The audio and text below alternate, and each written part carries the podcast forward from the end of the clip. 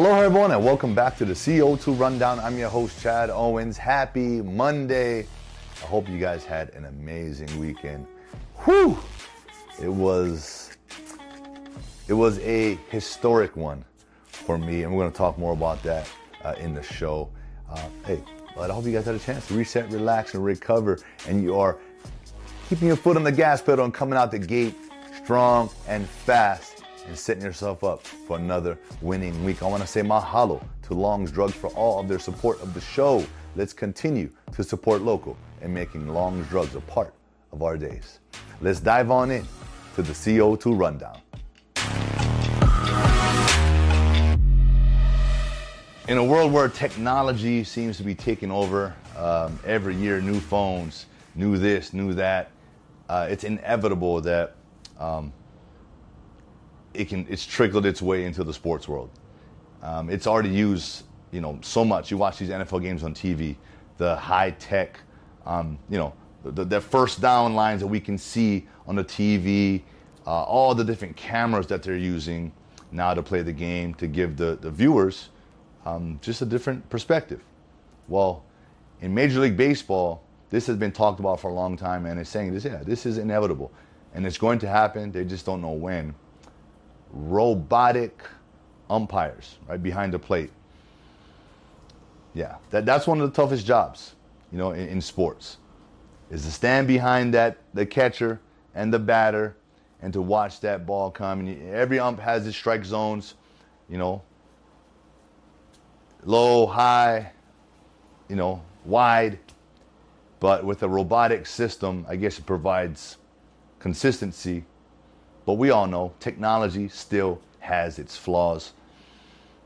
And hey, Big Blue, right? Blue behind the plate. That ump has been part of the game of baseball since the beginning. And uh, it, it's gonna be it's gonna be a hard transition. It's gonna be tough, but like I said, it's inevitable. And um, you know they're gonna be trying some things down at the the AAA uh, you know level, and yeah, we will see if it makes its way to the majors, which is, like I said, it is coming. So as that continues to progress, I'm going to be talking about that for sure. Our prep boys and girls state championship wrestling match had a change of scenery. It's normally held at the Blaisdell Center, but this year, this past weekend, it was held on the North Shore at BYUH at the Cannon Activity Center. And um, what can I say? This was a home court advantage for Maya Isera, who literally, you know, pinned her way to a state championship in front of all her friends, all her family, the entire, uh, you know, Kahuku community. And we all know how big red rolls. They come in deep. And so, you know, but regardless, all Kahuku fans, the place was packed. And the energy that that provides for even even you know uh, wrestlers that don't go to Kahuku, it doesn't matter, right? Every time we went on the road and played, and it was a packed stadium, it didn't matter if you're home or away, your friends, your family, people in the stands, that energy. As athletes, we feed off of that. I've talked about this a lot, and so for Maya, it was she said it was just an amazing experience. The change of scenery, um, it was a blessing, and you know she's only a junior, so you know she's gonna have a state title to defend, and you know with that, congratulations, Maya. Um, I know I know the feeling of being able to, to play in front of your friends and family, and you know they're right there. You can see them. It's exciting. It's a great feeling, and especially getting that victory. Guys, for more on this story, Check out Billy Hull's article in today's Honolulu Star Advertiser. Our University of Hawaii Rainbow Warrior baseball team, um, you know, had a strong finish over the past weekend's tournament out there in San Diego. They started out by losing to San Diego 14 to 2 in the Friday opener, but finished strong on Sunday against North Dakota State, 13 to 1, improving their Sunday Sunday's best is what they're calling it. To 13 and 2 overall on Sundays in Coach Rich Hill's two years so far. I don't know what it is about Sundays, but um, hey, let's keep that up. We got to find a way to to bottle these Sunday games and those performances into the rest of, of the week, rest of the days. And I think we'll be just fine. They basically shut out North Dakota. They had three hits on the entire day. Give they they gave up three hits, none from the uh, for the last six innings. Right, our boys played with no errors. They hit four solo home runs. Yeah, they were on fire. So just want to say congratulations to Coach Hill and the boys. Um, man, way to get it done. Way to way to have that one snap and clear mentality. Hey, you get blown out, you get dominated, you get right back up, and, and you get to work, and you get it done, and you flip the script. So that's what it's about. That's what sports is about. That's what life is about. Where we get knocked down, we learn from it, we get back up, and we come back stronger. Um, that's that rainbow warrior mentality. I love it. Let's go, Bows. Huge congratulations to our University of Hawaii Rainbow Warrior men's basketball team. Senior night, victorious, sending our boys out with a bang in front of our home crowd. We defeated UC Irvine 72 to 67. JoVon McClanahan, right, guard said, I was not, I'm not going to let my boys down. We're going out with a win. I'm going to make the plays. Manifested that. They put that out there. Kamaka Hepa, Samuta Avea, and Juan Munoz went out on top. Last home game of their career at the SimpliFi Arena Stan Sheriff. And um, there's nothing better than that, right? Knowing that you won your last game at home in front of the fans, family, friends, you know. Hey, getting them leis, nothing but love and aloha. But I know the, the, the main goal right, is to win the conference. Got to get the Big West. Currently sitting two. We got to get it done on the road to finish the season strong. So let's take the momentum that we got from this senior night. Let's roll that with us on the road and let's get it done. Let's finish the season strong. Let's go, Bows. All right, and finally, to close this show out, the closing ceremonies, the, the, the, farewell to Aloha Stadium this past Saturday was a huge, successful event. Um, and thousands of people came out. It was from 10 a.m. to 9 p.m. And, you know, it, it was just amazing to see the fans, uh, see alumni, talk to people that were there from the beginning. 1975, the opening of the Aloha Stadium um, just hearing their stories, you know, just made it feel so special for me to be part of that legacy, to part of this, to be part of this iconic history of the Aloha Stadium that's coming to an end. You know, we got a chance to to go out there and you know do some football drills with the kids. Parents and adults were invited to, to come out and join, but they they were just staying on the side and watching their kids go through it you know, taking his kids through routes, throwing balls, seeing the smiles on their faces. You know, I think that they were maybe a little too young. Some a little bit older to realize what's going on, right? They might know, but they don't know like we know.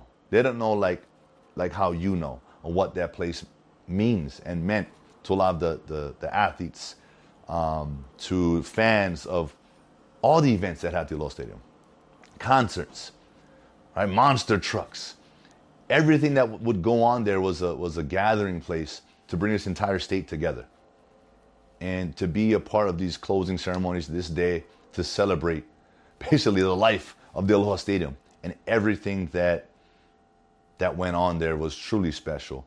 Food vendors, concert, um, performances, you know, you had people, you know, selling their merch uh, in dedication to the Aloha Stadium. Uh, so special. People were buying the seats, the backings of, of, of, the orange seats, right? You'll never forget that, right? That first lower bowl of orange plastic chairs, right? The rumbling of the metal of your feet going down on game days, the wave, right? And the whole stadium. I was taking it all in um, throughout my time there on Saturday. And so, with that, I, I just want to say, um, you know, I, am just going to share a, a, special moment for me in the Aloha Stadium. yeah, growing up as a kid, watching the Rainbow Warriors do their thing was exciting. Going to those monster trucks events, going to concerts, exciting. But for me as an athlete, I've always wanted to be on that field, playing. And when I got the opportunity, number one, to to get invited to go to the University of Hawaii to be part of this football team, you know that that already was huge. Uh, I redshirted my first year, so it was still special to be on the sideline every game to wa- run out of that tunnel, right? Because I know the history that's been there. I know the guys that have come before me. Um, the the the rivalries. I know all about that, and to actually be on the football field, on the sideline, I was like a kid in a candy store. But the moment for me, and I shared this with uh, someone last week at the media day at the event. But the moment for me was my first play that I actually got to get in the game. Right? It was against Fresno State my redshirt freshman year. I think we were losing, you know, sort of a slow game. There was no fire.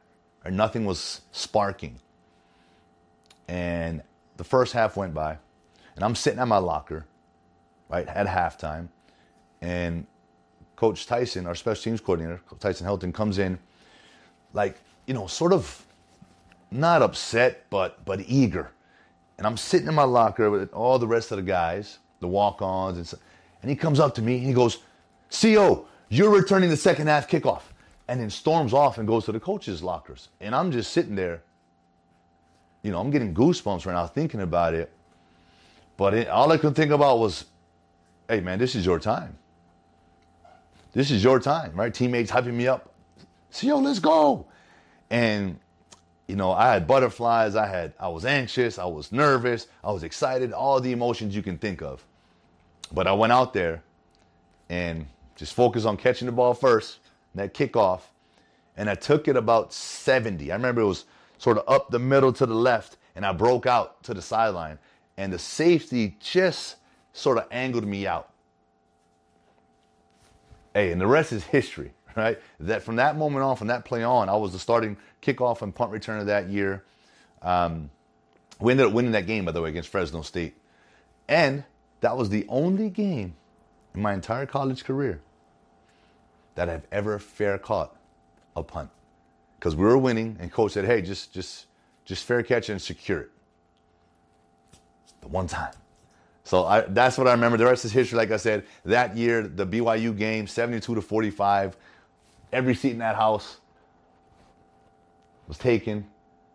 Everybody had sunburn, but it was worth it, right? The thing was swaying back and forth. It was loud. It was energetic. We did our thing.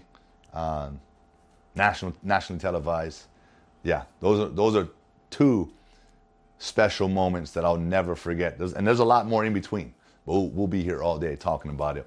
But I just want to say mahalo to the Aloha Stadium for all the for all the all the years, man, all the joy, all the excitement that you were able to, to provide the platform for the fans to come together, for us to do what we do as athletes. Um, yeah, I can't thank the University of Hawaii, you know, um, enough for the opportunity to play football and to live out, you know, my childhood dream. So with that, just want to say aloha to the Aloha Stadium. I know it's hard to say goodbye sometimes to, to great things and historic things like this, but I see the future of what's going to be built. It's going to be something very special. It's going to be state of the art. It's what our players deserve. It's what's needed. It's what our state deserves. We deserve state of the art, right? We deserve the best because we pour out our best. Um, and I hope that that process gets going sooner than later.